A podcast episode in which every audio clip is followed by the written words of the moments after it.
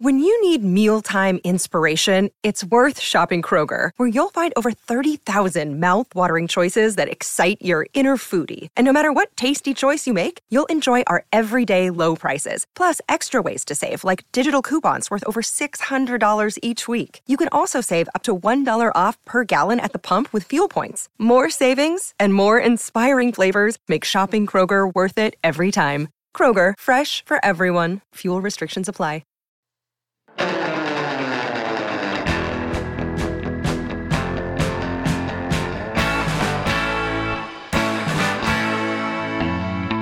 Orange and blue sunset at Mile High, here in Broncos country, let's get ready to ride. Russ and the rest are gonna light up the sky. We'll break it down after the game with the guys. Hometown heroes with their own sports bar, the best coverage in Denver, don't go too far. Just turn on DNVR. We are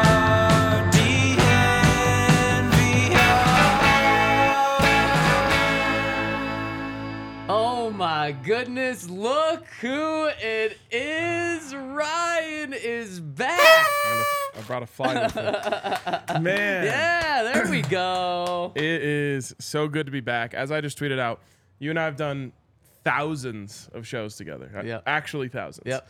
And it's been, I don't know, almost 2 months since we last did one. That hasn't happened in 5-6 years. Yeah, exactly. Or we haven't done a show for it that hasn't. Long, so that's crazy. I'm pumped you're back. And Todd, you just brought your A game for Ryan today, huh? Yeah, I knew Ryan was coming. I had to come suited and booted and ready for the pod for sure. Man, this is an impressive suit. Thank you, man. I appreciate it. I actually came from a breakfast business meeting where they had like the president of the Nuggets, the CEO of the Cronkey Group, and Damani Leach kind of speak about football and or sports and business. So. Dang, that's nice. Big time. And they had Todd Davis there, is what they would say. Yeah, yeah, I was there. Can you impart any wisdom on us that you brought from today? This is like when you come home from school and your mom's like, all right, what did you learn today? Well, from them, I would say that their biggest message is the Rockies are going to get better, and the Broncos are going to turn things around. So. All right, hey, which one happens first? Broncos turn things around or Rockies turn things around? Bro, I had someone tweet at me the stats since the Super Bowl. The Broncos have a worse winning percentage than the Rockies since winning the Super Bowl. Wow. Yeah. Wow. And that being said, the Broncos will turn it around much faster. Well, the Rockies only have 2 games left to turn it around this year, and then they have to wait like 6 more months. So the Broncos at least have more opportunity to turn things around. Yep, for sure. Speaking of bad records, you know who has the worst record in the two worst teams, the teams that have the two worst records since 2016? The Bears and the Broncos. The Bears and the Broncos. There it is. Yep. Although the Bears have made the playoffs since then, while the Broncos haven't. Broncos, Jets still fighting for that longest playoff drought. But that's what's on tap this week. Bears, Broncos. Are the Broncos going to get their first win of the season? Let's dive into this game. But before we get into the weeds of this game, I was thinking of what this game means. This game is not the most important game of the Broncos season. It really isn't. But could it be one of the most important games for like the future of this team for the next 5-10 years? I don't think it's crazy to say, because if the Broncos lose this game, for the first time and as long as I can ever remember, it will be the wake up of you have to rebuild. To me, I think that's true, but it's also the first time ever since Von Miller that you would be in the conversation during the season of potentially getting the number 1 pick. Like, I guess they were 0-4 first year with Vic, right? Yep. Other than that, I can never remember a time where despite the team being bad, we were talking about, oh, they could actually get the number 1 pick. Like every time it's been like, yeah, they're bad, but what's the point of even tanking? Because the best pick they could get is like 3 or 4, right? You know, if they lose this one, then you're actually thinking to yourself, is this the worst team in football? Do they actually have a chance to get the number 1 overall pick? And we all know what comes with that. It would be a whole new conversation, which is kind of nice in a way, just because we've been having the same conversations, it feels like, for 6 years now. that one somehow you go to a lower tier of conversation, but it actually might be a little bit more exciting. Yeah, because I guess once you're down there, the only place you can go is up. So maybe it's a more uplifting conversation. But to me, I feel like right now it is a battle of the two worst teams in the NFL at this moment. Yeah. And I think it's a battle you cannot lose. First round pick or not, I think just for Sean Payton's first year and what he's trying to build here, I don't care if you have to run trick plays, double reverses on kickoff return. You have to find a way to win this game. This cannot be a game you lose, especially starting off your career here in Denver 0-4. And then you talk about, let's say we get the first overall pick. We can't revamp the whole team. Nope. So the rest of the team knows what happens last year, and their mindset is still stuck on this quote-unquote losing culture. So you can't just allow that to be your reason for tanking because you may get the overall first pick. And that actually reminds me of a question I've been wanting to ask you, because when Sean Payton gets here, there's obviously a lot of respect for him in the locker room, right? Like, everyone knows who he is, what he's done, where he's come from. But he also probably wouldn't be described as a player's coach. He's strict. He's, you know, he's a hard ass. Mm-hmm. Works their tails off. Does a start like this reset that level of respect in terms of like, hey, maybe he wasn't right about all this stuff, like, and this kind of sucks right now? Yeah, I think it definitely kind of changes your perspective, because for a lot of guys who haven't played for him before, you see him as this guru that has all this knowledge that's going to immediately give you that bump to take you to the next level. Now when things don't work, now you're looking at, well, does this guy know exactly what he's talking about? When in reality he does, but now you kind of have this doubt kind of creeping to the back of your mind, like, is this the right place for me, or are they going to be able to turn things around? When, and I think that plays an effect on how people play. If you're thinking that, I think everybody has a level that can bump up the defense or bump up the team. Like, Sean Payton adds a bump. Peyton Manning adds a bump. Whether he's playing or not, him on the field adds a bump to the team. Now when your head coach has this doubt that starts to creep into your mind, now that bump is gone, and you start playing down a level than playing up. And that, to me, is why this game is important to win. Because if you lose this one, that doubt creeps in even further. Yep. And all of a sudden, like, you know, you've heard players playing for great coaches be like, man, I feel like they just always press the right buttons. And when that's the case, like you mentioned, you're not thinking about it on the field when the play call comes in. You just go execute. But when you're doubting whether it's Sean Payton or Vance Joseph or whoever, the play call comes in and you're like, really? We're calling this right now? Like, I can remember a few times over the years, like, I remember Chris Harris Jr. after a game being like, I cannot believe we called that. I've been the one to make that call in the huddle, and Chris go, what? Yeah. What did he call? Like, and then all of a sudden, like, we've lost the play before they even lined up. Like, mentally, we're not even there anymore. So, and then everyone else in the huddle's probably like, wait, what are we doing? Exactly. And I've had to change plays before, like, act like I didn't hear them, just because guys be like, no, we're not running that. I'm like, all right, well, let's run this then. Oh. Man, yeah. I mean, that's what I fear about this game is, like, the podcaster in me is like, lose. Like, let's start this number one overall pick chase. Like, that'll give us something to follow and talk about the whole rest of the season. The, for lack of a better term, ball knower in me is like, oh man, if you lose this one, that. The locker room's gonna be a tough place to be. The team isn't gonna believe in Sean Payton. You know, everyone's gonna start pointing fingers. As hard as you try, when you lose like that and you lose embarrassing games, like last week's one thing, but at least they're a good team. Right. You lose to another or a laughing stock in the league, and you're 0-4. That is, a lot of times there's no coming back from that. Now, I think if you were really to actually bottom out and go get that number one pick, well, then hope springs eternal, right? But for the rest of this year, I mean, they have 13 more games after that. Yeah, that's scary to me. And it already kind of feels like a funeral in that Broncos building. At least yesterday, there were a couple of things that made me open my eyes doing conversations and press conferences yesterday. Sean Payton starts off his press conference saying, you know, this week's been a little different. Everyone, including myself, has been getting inundated with text messages from people giving them our support, you know, telling us to hang in there, asking us if there's anything we need. And he says, well, no one died. You know, we just lost a football game poorly. And so it's like, okay, maybe he has the right perspective. But then he goes on, and later in the press conference, he's asked if he's talked to Bill Parcells yet, because Bill Parcells, his mentor, he talks to all the time. And he was asked if he's talked to Bill Parcells since the 50-point loss. And he tells this story, says he hasn't talked to him, and then tells this story about how Bill Parcells had this horse that was in a race this summer, and everyone was watching this race, and I'm like, where the hell is this story going? And it goes to Bill. Everyone knew that when Bill's horse got a lead, he never let it up. And Bill's horse in this big race got the lead, and 5 yards before the finish line, the horse's leg breaks. The jockey gets thrown across the line, finishes first, but the horse and the jockey have to finish first. But the point of this, they had to put the horse down. And the point of the story from Sean was that he waited a while to call Bill. But I'm like, oh my gosh, we're comparing this 50-point loss to like a horse being put down. Plus you were talking about how everyone's like inundating you with text messages of like support.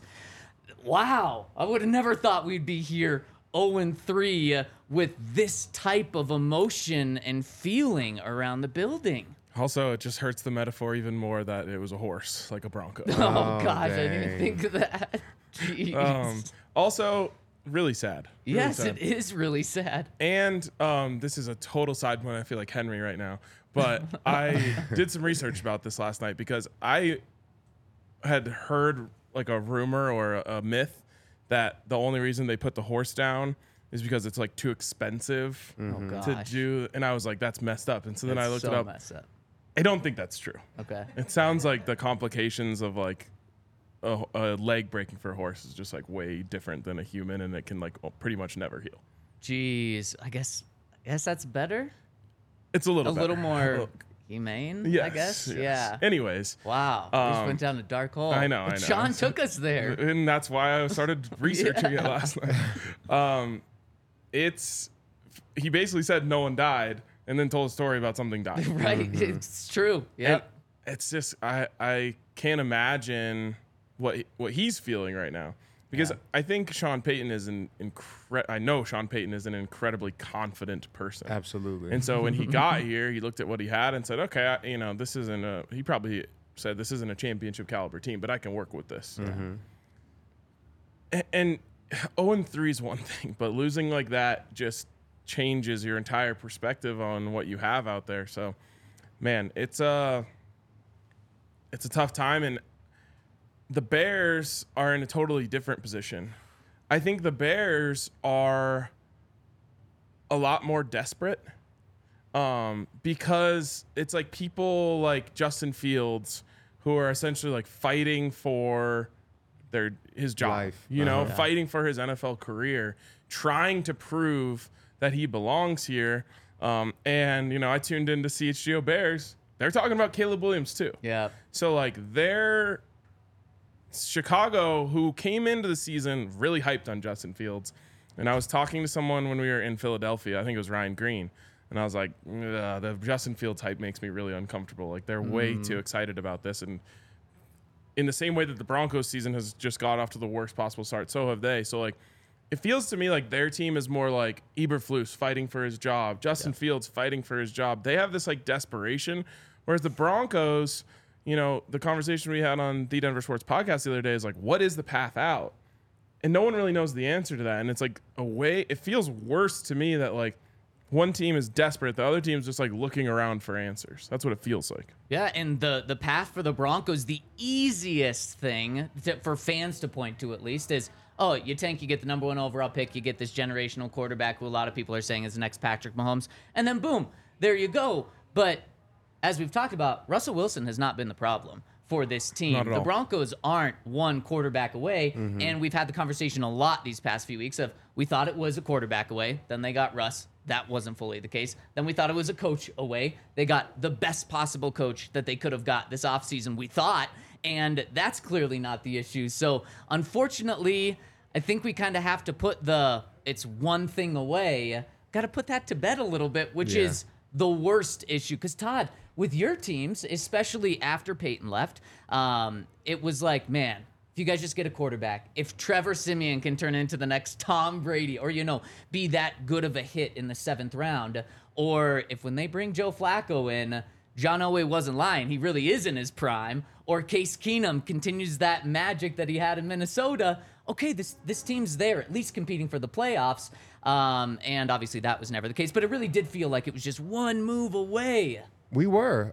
Honestly, all we needed was a quarterback. But I think they waited so long that now other things have started falling apart. Yeah. Things that were sure-ups that we knew were going to be there and be great on game day are now kind of falling off. And even some of the decision-making, like with defensive coordinators or letting people go, like I just don't understand how you expect to build a winning culture when you have a part that's winning, but you don't keep the part that's winning. They kind of revamped all of it. Yeah. You know what I'm saying? And that's why I feel like even if we tank for the number one overall pick, with Russ not being the problem, maybe we trade that pick away to get more picks.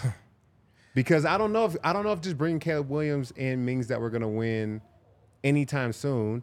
And I feel like 8 out of 10 times the most talked about quarterback in the draft is not the best quarterback in the draft or makes the most or wins the most Super Bowls in the draft. Yeah.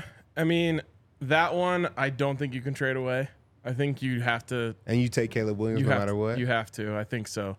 I mean, the haul you could get would be remarkable. It's probably like at least 3 first-round picks, maybe 4, including like a swap for like number 10 or something, and then 3 more after this. So like in terms of rebuilding the roster, that might be the move. But imagine if he is the next Patrick Mahomes, how silly you feel. Yeah. And so I think that's one of those ones where it's like people throw around the term generational prospect, which I hate because that should mean there's only one in a generation. And like we said this about Trevor Lawrence, and we said this about Andrew Luck, and but that's the conversation that he's being thrown into, is like, no matter what, like people, you know, Sean Payton himself on Fox last year said they're going to have to change to a lottery system after this year, 'cause teams are going to try to tank so hard for Caleb Williams. Is that what's happening here? Is Sean doing that? If you want to be a Sean Payton believer, that's a good place to take yourself. It's like, oh, this is all part of the plan. He's just doing this on purpose. In this game, if you lose this game, that's when Sean does have to say, internally at least, I don't think he's going to come out to the media and say it, but internally say, okay, yep, this has gone from I'm going to be pissed if we don't make the playoffs to I'm going to be pissed if we don't get the number one overall pick. So, George, start dialing up those phones and let's trade a lot of players. But that is if the Broncos lose this game. Let's get into our picks after I tell you about our friends over at Red Hawk Roofing. We're Red Hawk Roofing. They have been part of the DNVR family for a long time, which means you can trust them, and they are going to treat you like family, just like everyone in the DNVR fam does. They have quality materials, decades of experience, 24/7 availability, quick response time, and Colorado's best estimators and contractors, and they're huge DNVR supporters. So if you're looking for a new roof over your home or business, they do both. Be sure to check out Red Hawk Roofing at redhawkroofing.com and tell them that DNVR sent you. Also, shout out to our friends over at MSU Denver.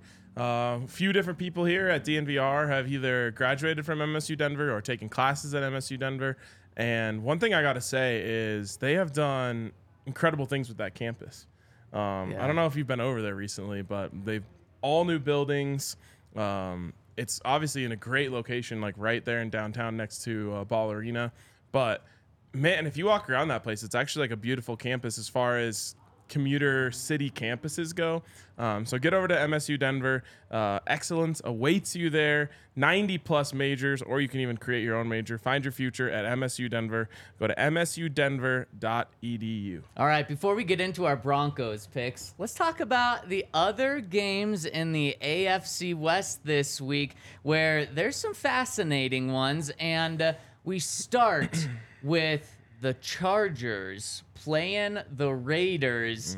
And one of the things that Broncos fans have to feel great about is we had Brian Baldinger on yesterday, and he said, I know that the Raiders beat the Broncos in week one, but the Broncos are a better team than the Raiders. So as bad as it is for us right now, without a win, the Broncos actually could be in a better position because they're in better shape. They're a better team than the Raiders, according to Brian. Yet, if they lose this game, then they're on pace for the number one overall pick, whereas the Raiders might be in this no man's land. And on top of that, after Josh McDaniels made the boneheaded, probably the nicest way of putting it, decision to kick the field goal with less than 2 minutes left in the game, and then after the game explaining that they needed two possessions, which is just absolutely not true, he is now the front runner to be the first coach in the NFL fired, which not only is that, you know, embarrassing for the Raiders, it's Josh McDaniels, so everyone in Denver likes that. There was a report last year, though, that the Raiders couldn't afford to fire Josh McDaniels in the first 2 years of his contract. Yeah. Also,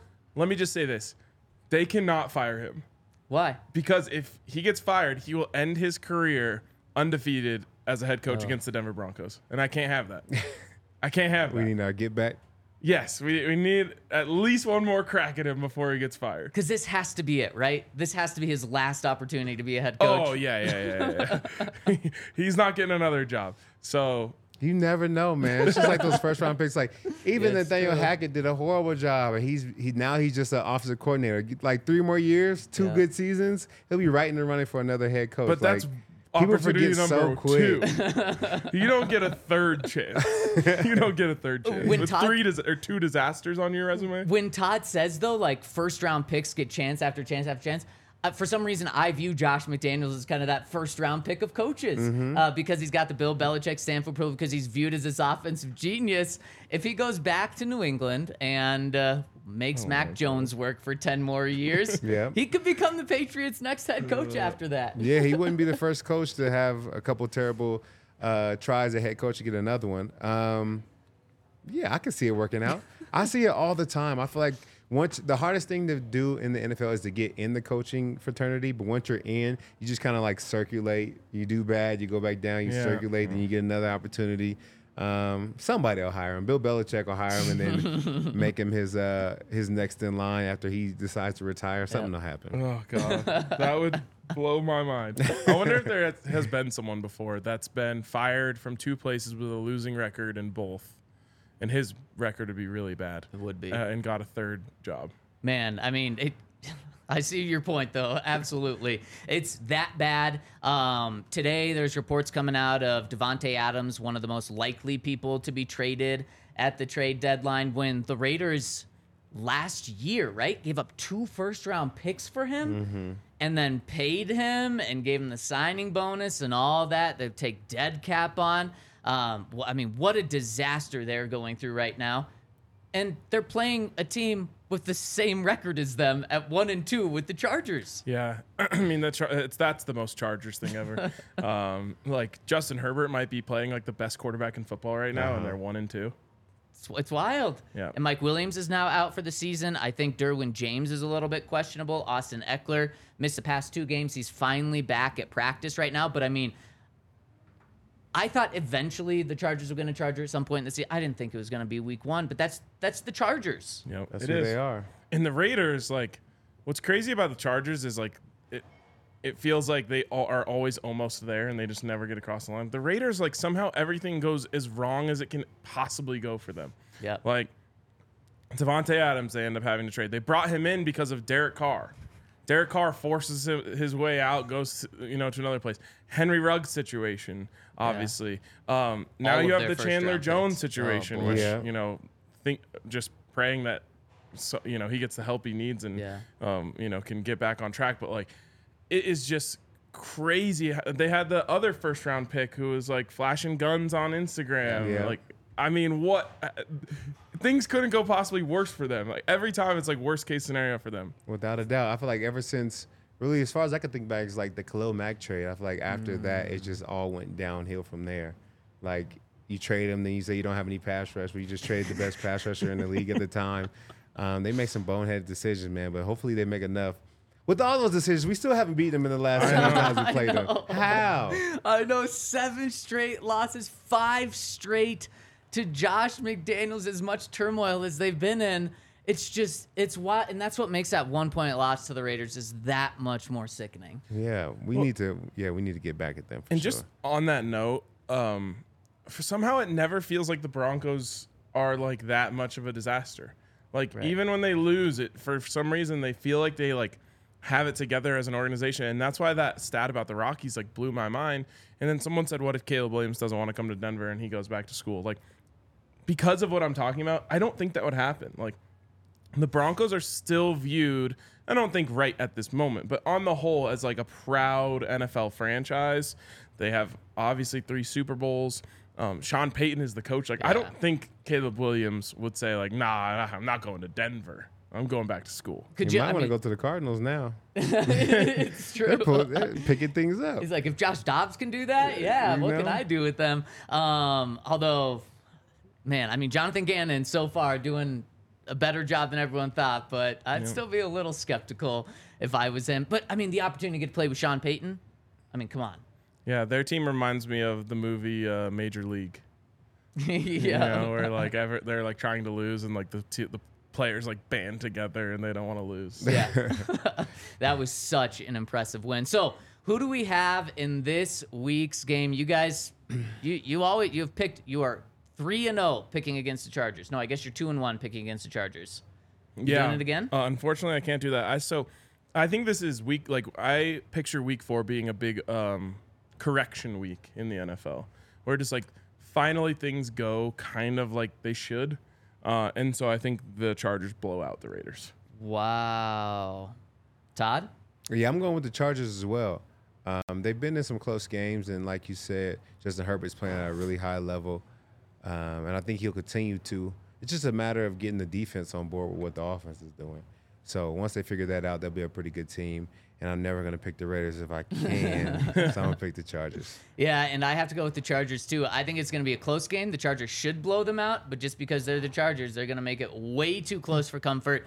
Brandon Staley, man, I think I'm officially out on him, and he's probably going to do something at the end of the game where it makes it way too close, and the Chargers pull this one out. What makes me uncomfortable is Henry is also choosing the Chargers, and Alexis is also choosing the Chargers. When everyone believes in the Chargers is when they Charger the most. Yeah, maybe a Raiders fan will post our graphic on after the game, after they pull off the upset. You want to know, you know, when you sit on this show every day and you have to have takes about things, you're just bound to have bad ones eventually. Mm-hmm. Remember last year when I said that the AFC West might be the best division in football history? Yep, how about that? Look at it now, dude. Yeah. Yeah. We're a year away from that. Yeah. There's the Chiefs might win the division by more than anyone else in football this year. Yeah, it's so true. You have one winning team in the division that was supposed to be the best, and now what? The two teams are in disaster right now with the Raiders and the Broncos, and the Chargers are just have still not put it together for like a third year straight. Yep. Okay, let's go to this Chiefs game. This is almost a 10-point spread favoring the Chiefs. The Jets are playing the Chiefs. It's actually in New York, and Taylor Swift is going to be at this game. That's going to be that. This might break records for the number of people tuning into a game because it's Sunday Night Football in New York with Taylor Swift and Patrick Mahomes. I mean, this is Taylor Swift and Patrick Mahomes' game. Did you see the numbers from last week? It was 23 million viewers tuned in to watch the Chiefs win by like 40. It was the second worst game in the NFL, only to the Broncos Dolphins, and it had the most views by far. That's wild to me. Like, you know, the numbers for the Buffs have been crazy. It was like 11 million. Wow. Last week. Wow. So double that tuned in. And we're to assume 2/3 of that audience just tuned in to see Taylor Swift on TV. Yeah. See her in a box.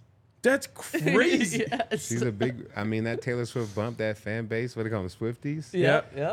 They're no joke, man. We got to have, like, Sierra perform at every halftime for the Broncos to get that kind of viewership. Like, that's crazy.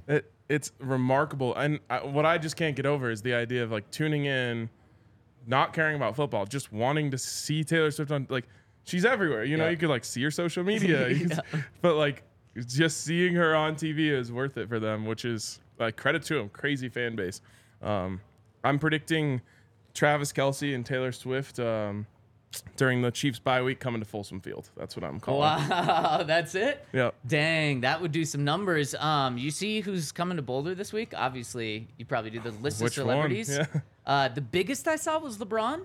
Yeah, and the one, this might be like breaking news. I don't want it to be breaking news because I'm not 100% confident, but the one that I haven't seen anyone say that I have heard is a possibility is Tom Brady. Wow, that would be big. Yep. Well, and he's close with the Sanders. Yeah. So that would make a lot of sense. Would he be the biggest? Is he bigger than LeBron? No. I don't think so. LeBron's bigger. LeBron's one. LeBron's worldwide. Yeah. But I mean, all over the world. That's true. Tom Brady's worldwide too, but just LeBron's different. He's been the man since he was 18. Like, it's a long run. I would say Tom Brady is more respected. Like, people say he's arguably the greatest athlete ever because of all of his championships. Obviously, people also say that about LeBron. Maybe that's close, actually. I was about to say that LeBron has more haters, but I forgot. Tom, at least when Tom was in New England, I think a lot of people cooled off on him once he went to Tampa. Yeah. It's close. LeBron's definitely more famous, though. Yeah. What about in the United States? Because you're right. Worldwide, it's absolutely LeBron. You think it's still LeBron in the United States? I think so. Because he has been the face of the NBA for 20 years, and Tom has been one of the faces. Mm-hmm. But I would still say when Peyton was playing, he was a lot more marketable than Tom. Yeah, it would be cooler to me if Tom was there just because LeBron is sending his son to USC, so I assume he's a USC fan. Yeah, that's good. That's whereas Tom would for sure be pulling for the Buffs. Yeah, that's a good point. And Tom, he's done a good job of using social media to make himself seem more likable since he retired. He has. Yeah, which is unfortunate. Yep. Then did you see the clip of him like with Shador? Yeah. It was like hilarious. Cool. I was like, wow, I didn't know Tom had this in him. Okay, so back to the Chiefs and Taylor Swift. The Chiefs are winning this. Taylor Swift is winning this game. I mean, what's going to be now? 30 million tune in for this? It's Sunday Night Football. Sunday Night Football, yeah.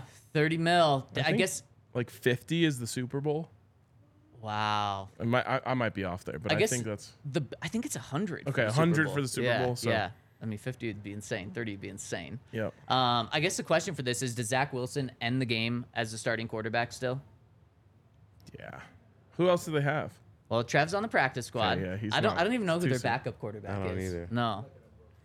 Did you see Trev in that presser? No. Yesterday. He's got like a buzz cut. I don't know. He's looking a little rough. Oh, looking rough. Man, Brian, I asked him, Brian Baldinger yesterday, I asked him about Trev, and, man, he did my guy dirty. Oh, no. Just said how awful he is. He did. But he made, I think the point was to say that he's even better than Zach Wilson, just to show how bad Zach Wilson is. But, yeah, this is going to be a blowout.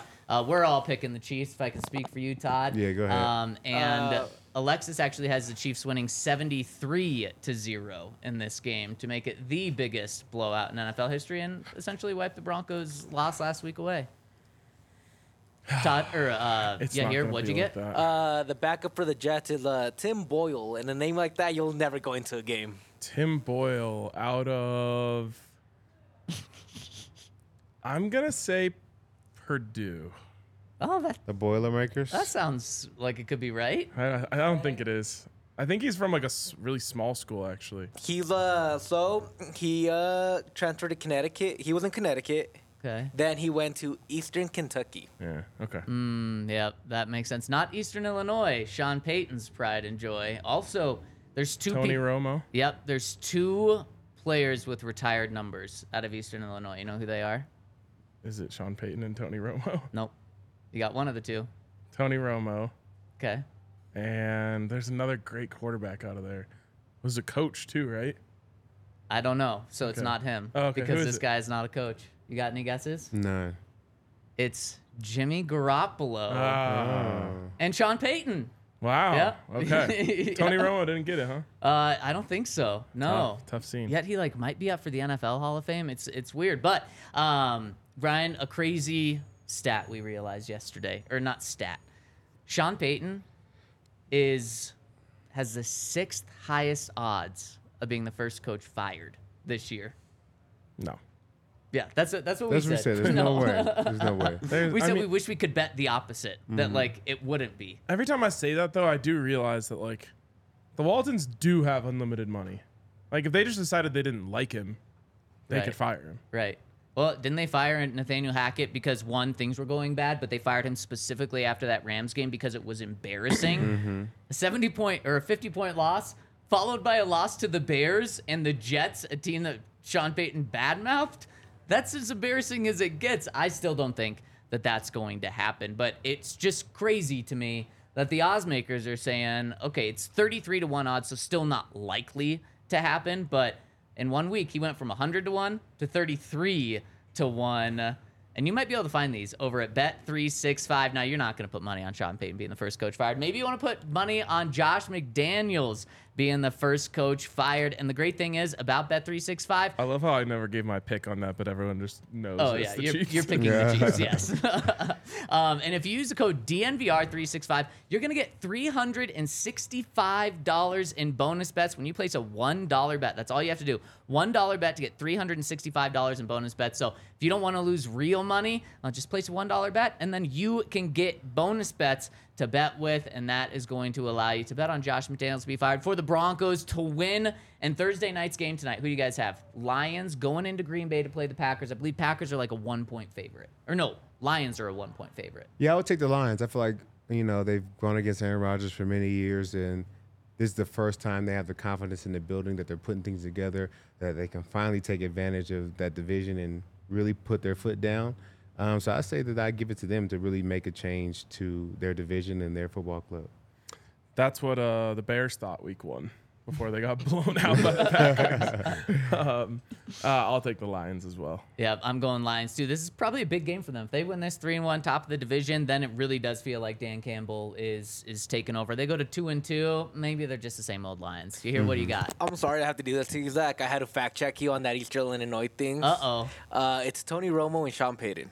Oh, well, I think Sean Payton got that wrong, actually, because he was the one to say that in a press conference. That means I got it right. That means you did get it right, yeah. I'm sorry, I was just so curious. I'm like, why would Jimmy G get it over Tony? And no, that maybe I just misremember it wrong. No, blame Sean. He's done enough wrong. You got to throw the challenge flag. That's true. Where's the challenge flag? You hear? No, you're challenging Zach. Yeah, you're challenging me. Yeah, that's a good one. You did win, and if you want to win, go to Bet365. Use that code DNVR365 to get $365 in bonus bets. And you must be 21 or older, eligible in Colorado. Please gamble responsibly. If you or someone you know has a gambling problem and wants help, call or text 1-800-GAMBLER.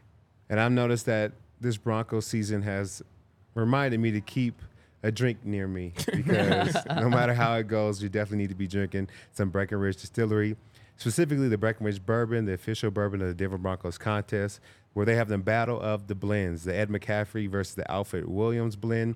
You can vote for your favorite and win Breckenridge Distillery and Bronco swag. This is how you enter. You got to listen up because there's a lot of dashes and slashes. BreckenridgeDistillery.com/bourbon-of-Denver-Broncos/. It's a lot, but it's perfectly worth it, because if you win, you can win 2 tickets to the Breckenridge Bourbon Whiskey Suite for the Broncos versus Chargers game, December 31st, 2023. It's going to be amazing. Go check them out. BreckenridgeDistillery.com/bourbon-of-Denver-Broncos/. We got to help our friends over at Breck Distillery with a tiny URL. It's true. I have to apologize to Sean Payton. I have to apologize to Tony Romo. I have to apologize to you, Ryan. I just misremembered incorrectly. Wow. So Sean had it right. I had it right. Yeah. Yeah. Here had it right. You had it wrong. It just felt so weird that Jimmy G got it over Tony, and I'm like, why? Yeah. That it was wrong, and I guess it was actually just a big slight to Jimmy Garoppolo when Sean talked about this, because he was asked about Jimmy G when the Broncos played the Raiders week one. And he said, well, you know, he went to Eastern Illinois. There's two jerseys retired. You know who it is? And everyone was like, you and Jimmy G? And he's like, nope, Tony Romo and me. It was like, wow, okay. Oh, maybe he had a couple of lattes before he started slinging arrows like that. Maybe. But speaking of Bet365, let's give out our Bet365 top five most winnable games left of the season for the Broncos. I got to go this week at number one. Yeah. Easy number one. Yeah, easy number one. You could make the case that next week's a home game. But the Jets' defense is legit. The Bears' defense is awful. Okay. I'll ride with that. So are we going Jets week two? Home game? Is that, or not week two? Jets the second? Number two? Yes, number two. I think it's pretty easily number two. Okay. Things start getting more difficult after that. I agree there. And one that unfortunately might look a little more difficult now, which I think would have been the easy number three, probably still number three, at Houston. CJ Stroud just won AFC Rookie of the Month for September, and he's balling. Am I crazy, or is that not being talked about enough? It's not being talked about enough. What's going on? We love young quarterbacks that are being awesome. Why are we not talking about CJ Stroud? Like, that should be, everyone should be so hype about this. Because he's in Houston, maybe? I don't know. And you know what my theory is that the draft heads didn't like him. And so now all of a sudden he's amazing, and everyone's just like, well, hopefully no one notices this. I didn't really like him. He also went to Ohio State, so eventually the wheels will fall off. I don't think so, man. I feel like that would pump him up even more, though, because there's so many Ohio State grads. Yeah. Also, that's one of my least favorite things is, like, this guy can't be good because he plays a position that a school isn't normally pumping out. Yep. It's true. Just like, how about Tua? How's he doing? Yep. Baller. Also, like, no one would say that about CU. Like, no one would say, like, Shador can't be good because he went to CU and they haven't put out great quarterbacks, because CU hasn't had quarterbacks good enough to get drafted at all. Right. So they don't have a bad reputation. It's true. So we go Raiders? Yep. Week 18. I mean, we talk about things falling off the tracks. That's at Raiders. What about home to Packers? No. I think that's on the list, but maybe five. Yeah. I'll take Raiders. Raiders on the road or Texans on the road? I think you have to go Raiders. I think you do too. I think they're going to be falling off, and you play the Texans week 13. If the rookie quarterback's balling out in the first month of the season, probably not a big step back on week 13. Probably only better. So yeah. Raiders, I hate putting that at 3, though, just because they've lost 7 straight. I feel like the Chargers have to be on this when they come to Denver, because the Broncos are going to be so bad, and they're going to charge it against the worst team in the league. I would love to do that. I just don't think I'm going to get signed off from you're not going to get my support for that. Minnesota's winless? No. Oh, speaking of, something we haven't talked about, at least I haven't brought up. It's Sunday Night Football. For now, is going to be flexed out, right? I mean, yes, guaranteed. Yeah, so unless Sean Payton talks major shit about the Vikings, Kevin O'Connell's probably just like, wait, can they flex out Monday Night Football this year? I don't think so. I know it was like a thing that they were planning on doing.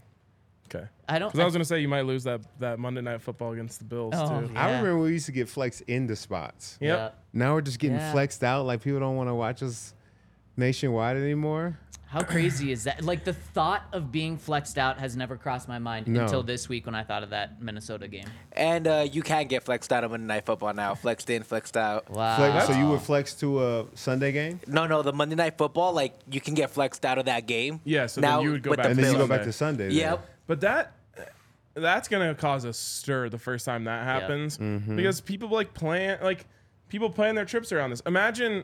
Forget the Broncos. Imagine the team that gets flexed from Sunday to Monday. And, like, you guys know this from going to the tailgate. Like, we have people who come in from, like, Iceland. Yeah. And then they leave on Monday. Yeah. Mm-hmm. Yep. So imagine they gotta, like, change their whole trip around. Like, well, good news. Truth Bearer in the comment section, if he's bringing the truth here, says Monday Night Football is flexible week 12 to 17. Okay, that makes sense. The Bills game is week 10. So if you have a trip planned to Buffalo to see the Broncos, it's not going to be flexed, according to Truth Bear. Also, if you're planning to go to Buffalo in November, what are you doing? Well, you said people coming from Iceland. Maybe that is a nice getaway. Maybe Iceland to Buffalo, probably the same weather. You've been to Iceland. I think I'd rather be there. I've been to Iceland in November. Yeah, it wasn't as bad as what I would think Buffalo is like. Okay, so for Houston? Or are we scared of CJ Stroud? No, I think you got to put Houston there because it's the same thing that we're talking about with the Broncos, right? Like, you can get the quarterback, but the rest of the team, right. You still have to build the rest of the team. That's fair. That's fair. And then, I mean... I don't think Andrew Beck is running back kickoffs all year long. That was insane. That was cool. Like, the moves that he made were crazy. He was running. He reached a top speed of 20.5 miles per hour, which is the fastest a fullback has been recorded since, like, 2016. Oh, dang. Wow. Yeah. Probably because fullbacks never hit open field like that. Right? Yeah. Yeah. So, Jano had a touchdown his first game. He ran like a 30-yard touchdown. Yep. Maybe that was the... would have been 2016. Yeah. Well, but that was a 1-yard touchdown. Wasn't it? I thought he had... He broke. Yeah. Yeah, I thought he broke. It was like a 30-yard. So then his second one was that one-yard dive because I remember you had the bet with Brandon on it. Yeah. I remember being in the press box with you when you hit that. Okay, so this final one here. I mean, we got, obviously, Chiefs. Packers at home, maybe that is in there. What about Buffalo, the Browns? Browns defense is like the best in the NFL right now. We could go them, but Deshaun Watson also played well last week. Detroit, I think they're good. Patriots at home. To me, it's Packers at home. I'm fine with that now. I'm good with that too. Or Chargers at home. Chargers are 1-2. Packers are 2-1. You said it though about Herbert. And that's what scares me. Broncos have the worst pass defense in the NFL right now. Also, if the Broncos want to tank, they'll trade Justin Simmons. And a Justin Simmons-less secondary going up against Justin Herbert and the Chargers. We saw it last week, what a Justin Simmons-less secondary is like. I still can't get over the fact that, he's a young player, I don't want to pile on him too much, but that DTY let Tyreek Hill behind him on the first series. Yeah.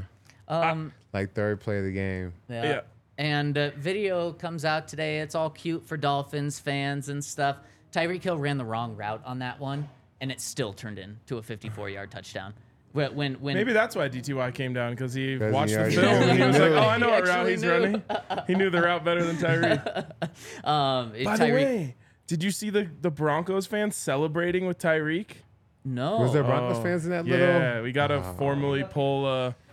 We have to formally pull a Broncos fan's card from them. Wait. They were celebrating with Tyreek after the touchdown? So if you remember, Tyreek scores the touchdown, jumps over the fence, and he goes into like kind of, I think it's like one of those little like luxury field suites. Yeah.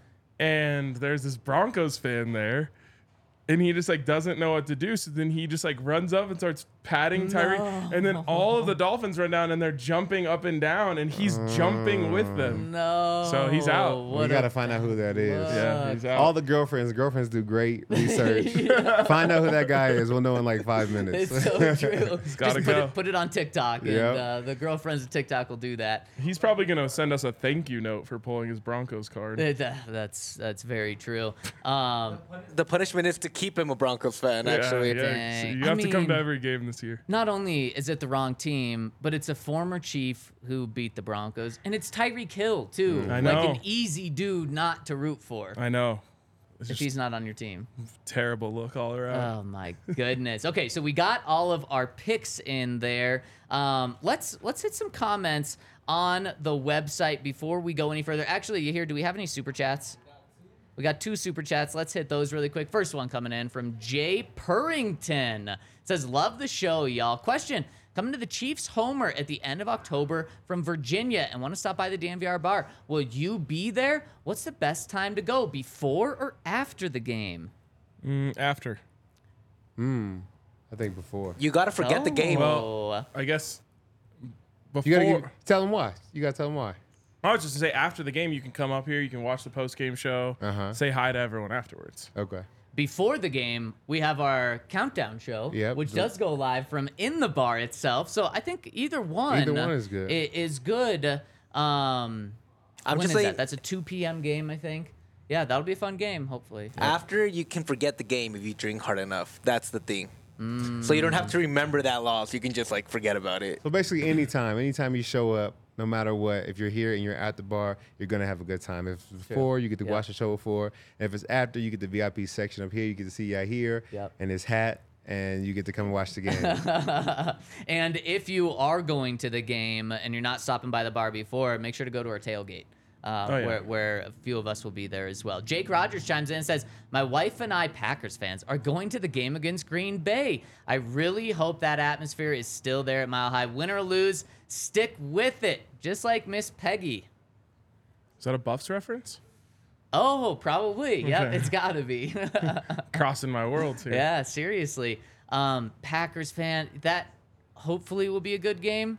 I mean, that's sandwiched in between the Chiefs. We said that was one of the most important games of the season heading into the season was because you have two Chiefs games surrounding it. Yeah. Did you see the petition that a Broncos fan put out to like wear bags on your head at the game? No. I just don't know what it accomplishes. Like, it embarrasses the franchise even more. But are you trying to get Sean Payton fired? Are you trying to get like brown paper bags? Yeah. Like Fairly Odd Parents. What was it? Timmy's friend's dad. Yeah. Well, and we had one of our Bears hosts, Greg Braggs, aka Greg Bags. He put a bag on his head on their post game show last week. So that's where we're at now. But I was just saying, like, well, what are we petitioning? What are we protesting? Right. Them being bad? They don't want to be bad. Yeah. I mean, GM, I guess. He's powerless. Yeah. You know what I read, and this is why you tune into our show. I read Albert Breer, so a national guy, not calling Albert out, but calling national people out. Andrew Breer? Andrew Breer. He had an article that dropped yesterday, and he was saying how George Payton's going to have to make the decision on Vance Joseph. George Payton's going to have to make the decision on trading Justin Simmons, Randy Gregory, Garrett Bowles. George Payton's going to have to make all these decisions. I'm like, who, he thinks he has any power here? Mm-hmm. Sean Payton's the one making all of these decisions. Let me go spin doctor on you here. Sean Payton told Albert Breer to say that so that when they trade a fan favorite in Justin Simmons, it's on George Payton and not him. And then they fire George after the season, and they're like, I didn't do any of that. Couldn't believe he traded Justin. Quick question. Would you guys trade Kirk Cousins for Russell Wilson? Yeah. Yeah, probably. Do you think the Vikings would? No. Mm-mm. I do wonder if the Vikings trade Kirk Cousins to the Jets. I mean, actually, no. I don't want to just pass. Yeah, it'd be easier to move on from Kirk Cousins. But the reason I brought up the bags thing is if they lose this week, the atmosphere in Mile High next week is going to be something we've never seen, I don't think. And by the way, that game is against Nathaniel Hackett and the Jets. There might be like just disdain from Broncos fans 100% of the game. They won't like it when the Jets are on the field. They won't like it when the Broncos are on the field. Can you remember a time when you played, Todd, where you were like, damn, the fans like don't feel like they're on our side tonight? It was a couple boo games with Trevor or Paxton. There was a couple times where I felt like, dang, like, or Garrett Bowles get a holding call and they just boo for like 10 minutes. We're like, come on, guys. Like, enough's enough. So probably one of those games where I felt like we had lost them. Like, they weren't on our side anymore. How does that impact you? Like, is it one of those things where you're like, oh, like I understand this, like they they want us to be better, or is it more like, man, screw you guys, like I thought you were here to support us? I think for a lot of guys, as long as they're not booing you, you're like, man, you ain't listening to them. You know what I'm saying? But if they're booing you, then you're like, man, F them. Like, and well, for you, that was never really directed at the defense. Yeah. So I'm like, boo. Remember there was the Drew Lock game where he was like yelling at fans, like going off the field because they were booing him. Was that the Chargers comeback maybe?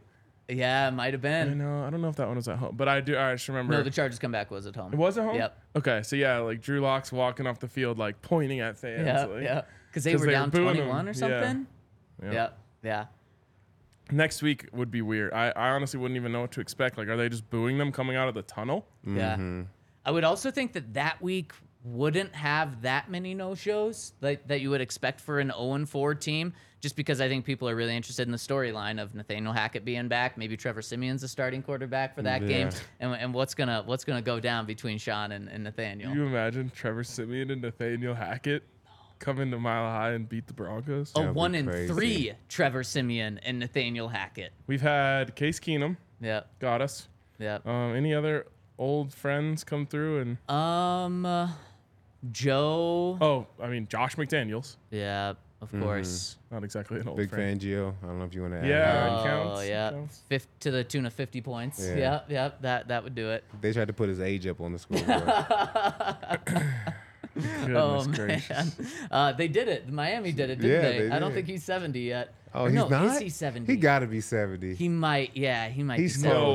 No way. I bet you he's like 64. Actually, I think when he was hired, he was 61. Wow. Because so isn't Sean 59 or something like that? He's 65. He's 65. Wow. So they did drop more than his age. Oh, my goodness. And just the sad, sad stat, if people haven't seen it. The Broncos have scored 69 points this season. This whole season, the Dolphins put up 70. Okay, I'm being told we got to move on, and we got to give you our Broncos game picks. But first, Shelby Harris, Noah Fant, Drew Lock. Oh, Shelby loved that one too, didn't he? Yes, he did. Let's ride after the game. Yeah. Let's ride.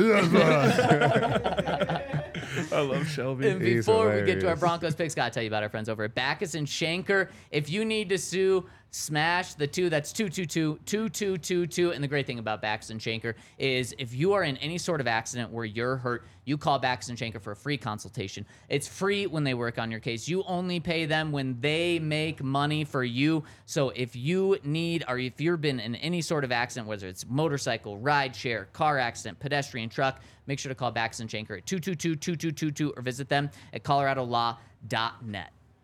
And shout out to our friends over at Shady Rays, where you can take on the sun with gear that is built to last. Our friends at Shady Rays have you covered for the warm and cold weather ahead with premium polarized shades at an affordable price. Shady Rays is an independent sunglass company that offers a world-class product that is just as good as any expensive pair we've worn. Durable frames at extremely clear optics for outdoor adventures. If you lose them, if you break them, even in the day you buy them, you will get a new pair, no questions asked. You can wear your Shady Rays with confidence because they have your back long after you purchase them. If you use the code DNVR, you can get 50% off two or more polarized shades. So go check out our friends at ShadyRays.com. All right, and let's get into our Broncos predictions and parting shots presented by Breckenridge Distillery. Ooh. And we've got a lot of Breckenridge Distillery shots on our set right now. And so when you go for the game or you're watching the game, make sure to have Colorado's favorite bourbon whiskey, BreckenridgeDistillery.com. Todd, get us fired up. I got it. Turn it up, TD. Let's go. Get in there. Turn it up. But this feel fucking great. This feel fucking great right here, baby. Yeah. Hey, we got to cross the line. It's time to whoop their ass. It's time to whoop their ass. Let's bring it to these boys now. Let's go, y'all. It's all up. Let's go to one. Let's go to one. Broncos on three. 1, 2, 3. Broncos. Yeah. Oh, it's time to whoop they ass. It's time, baby. And this is how I'm feeling about this game. This game reminds me so much of another game, not that one, but another game that you played in, Todd. It reminds me of this game. You hear? Dial it up. Uh-oh. Oh, I know what it is. Yeah, you know it. Everybody's best this week. They're going to get our whole team's best, and that starts with me. They're going to get my best this week, and we're going to go out there and we're going to kick their ass. This is the way I'm feeling. We're going to kick their ass. That's how I'm feeling about this game this week. And what else happened in that game? Because it was a shellacking. We had, Emmanuel Sanders throwing a touchdown. Yeah. We had 2 pick sixes. Todd Davis is high-fiving. Chris Harris is there walking into the end zone just like that. Why couldn't Chris hand you the ball, man? Just be a good teammate. Well, I had already had my pick six, so this was his time to shine. Fair enough. You should have tackled him and been like... And this game reminds me so much of that game because, Todd, you guys, you weren't 0-for at that point, but... You weren't a good team. You ended up finishing 6-10. I think at that point in the season, you were 2-4 heading into that game. The Cardinals were 1-5 heading into that game, and that's kind of what it feels like where the Broncos are. The Broncos are bad this year, but they're not as bad as the Bears, right? And if the Broncos are going to beat up on someone, it's not only against a bad Bears team, on the road just like that one too, and it's also coming off an embarrassment. Sean Payton wants to get some momentum back. These players want to get some momentum back. The Broncos beat the Cardinals 45-10. Yep. They whooped up on them. That's how I'm feeling about this game. The Broncos are either going to lose or they're going to whoop up on them. And I'm taking the whoop up. Give me 45-10 in this game. Wow. I love it. I love it. Yes, this is the game. This is the game where they can go and shut all that noise out. That's the great thing about football is that every week you give people something else to talk about.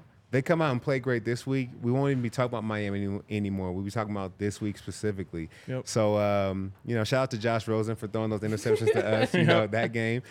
He was struggling throwing the ball just like Justin Fields is, so hopefully it results in some turnovers for us. I kind of feel like Bruce Buffer, it's time. It's finally time for the Broncos to put together. I'm going to say 35-14. Broncos coming away with the win. I thought I was going to be the only one picking a blowout. Now I feel so uncomfortable. Yeah. I think that this is a correction week in the NFL, like I said. And I think the Broncos aren't actually as bad as they've looked. They're still not great, but they're not as bad as we think. We almost want them to be at this point. Yeah. And the Bears are. Yeah. The Bears actually are that bad. So I'm with you guys. I was going to say 30-10 Broncos. And then after the game, we will be lying to ourselves like Todd was lying to his teammates on that field in Kansas City saying, this feels fucking great. So I what's the score? I was going to go back I knew you were 30-10. 30? I can't believe we're going to look so dumb after this game. Oh, I hope not, because Henry's going 33-13. Oh, no. Broncos. Oh, and Alexis is going 30-13 Broncos. If the Broncos lose, this is going to be the graphic. Yeah. Especially since we have some friends in Chicago that's going to be going around and be getting laughed at. I am going to clip this part right now of me saying this is a terrible idea and just post it immediately so no one can come after me. We all picked them to blow them out. The spread is 3.5, so and we all said that's not even close to what this game is going to be. But I think there's kind of a reason we're picking them to blow them out. And it's, Todd, it's something you pointed to earlier in the week, especially with how bad the Broncos have been in the second half, and just with how dysfunctional, not just bad the Bears are, but dysfunctional. Mm-hmm. Let's remember, last year on Wednesday, James Palmer did a great job reminding us of this. Justin Fields has a press conference in the morning where he calls out the coaching staff for his poor play. He has to come back in the afternoon and apologize, have an emergency press conference to apologize for that and say that reporters took those words out of his mouth, which was not the case. At that same time, their defensive coordinator resigns for reasons off the field, which really shook the building with reports of FBI raiding their facility, raiding his house. So just total pandemonium there. The same day, their left tackle, their starting left tackle, is placed on injured reserve. And then that night, $100,000 of equipment is stolen from the Bears from Soldier Field. The thieves just went in, cut a fence, took $100,000. So not only are they over, but they have all these things going wrong. At least the Broncos don't have those problems to deal with. So they have all of that. And the Broncos, if they get a lead, they really should just blow them out. Mm-hmm. If they don't and it's a close game, you don't want to let the Bears hang in here because the Broncos don't know how to do anything in the second half. And the Bears at home, Justin Fields, if the Broncos have tackling issues, that could lead to a tricky one at the end. Yeah, the Broncos can win this game in the first quarter. They come out and play smash mouth football and really put their foot down on the Bears. They'll go away quietly and peacefully. They don't want to play. Like you said, there's a lot of dysfunction in the locker room and in the coaching staff.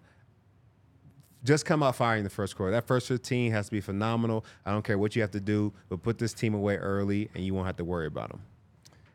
Man, I'm so scared that we don't pick them to win by that much. That's bad. If they lose this, they will have lost the three most winnable games on the schedule already. In the first 4 weeks of the season. And the other game? Because if you look, we had, what did we have second on the list? To start the season? Jets. Oh, yeah. So if we go back, we probably would have had, well, for sure before Aaron Rodgers got hurt, but we would have had Raiders at home, Commanders at home, and Bears on the road probably is the top three easiest games. I'm not sure of the order. Without a doubt. And then we really can start talking about that number one pick. Yep. Maybe it's a win-win. But that's why I'm just like, It's not going to happen that way. It doesn't. The Broncos are going to look way better this week. Russ has been looking good. Yep. It's going to actually come to fruition on the scoreboard this week. I really feel that way. The good thing, I guess, is that even if we do all end up being wrong, we won't be that upset about it. No, we ride together, we die together. There we go. Die together for Caleb Williams. And someone in the comment section said, this was presented by Kind Love. Our picks were presented by Kind Love. If they lose, presented by Kind Love. And this was presented by Parting Shots by Breckenridge Distilling. Before we get out of here, we got one super chat coming in from our friend Dustin. He says, hot damn, Todd Davis looking crispy as hell. Zach's ability to tweet through the 70-20 loss was the most resilient thing I saw on Sunday. Enjoy the Johnny's this Johnny's weekend beef. For me, RK. Cheers to better days. I wish I was going to Chicago with you guys to get some Johnny's beef. That's the first. Oh, wait, you guys are going. You're getting in late at night. Yeah. You got to find a way. Maybe on your way back to the airport. Maybe after, okay. Because it's in between the airport and downtown Chicago. Between which airport? Johnny's beef. It's Italian beef sandwiches. It's so good. Is it O'Hare? That's where we're flying to. Is it Eric on the way to O'Hare? Yeah. Okay. Well, we'll keep that in mind. That is dinner time when we're traveling back that way. All right. Well, thank you all so much for rolling with us today. We'll see. It's going to be fun, maybe, regardless. Somehow we always find a way. It'll be optimistic, regardless of how it shakes out. And you enjoy your weekend. Go Buffs on Saturday. That's why Ryan's not going to Chicago. He's got a big game there. And Todd, you'll be rocking and rolling with the pregame show, The Countdown, at 10:15ish. So make sure to stay tuned to DNVR Sports on YouTube for The Countdown with Todd Davis and Alexis Perry. We will see you then, and then we'll see you after the game, too. Great to hang with you guys. Love it. Yes, sir.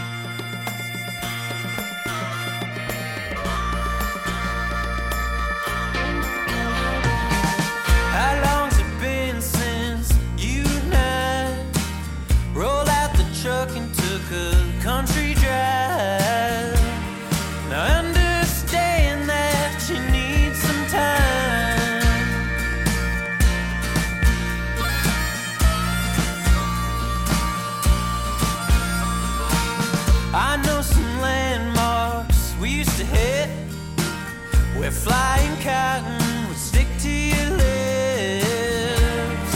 Now I know those lips ain't mine. They haven't been in a long, long time. I'd like to patch it up. I want to change your mind.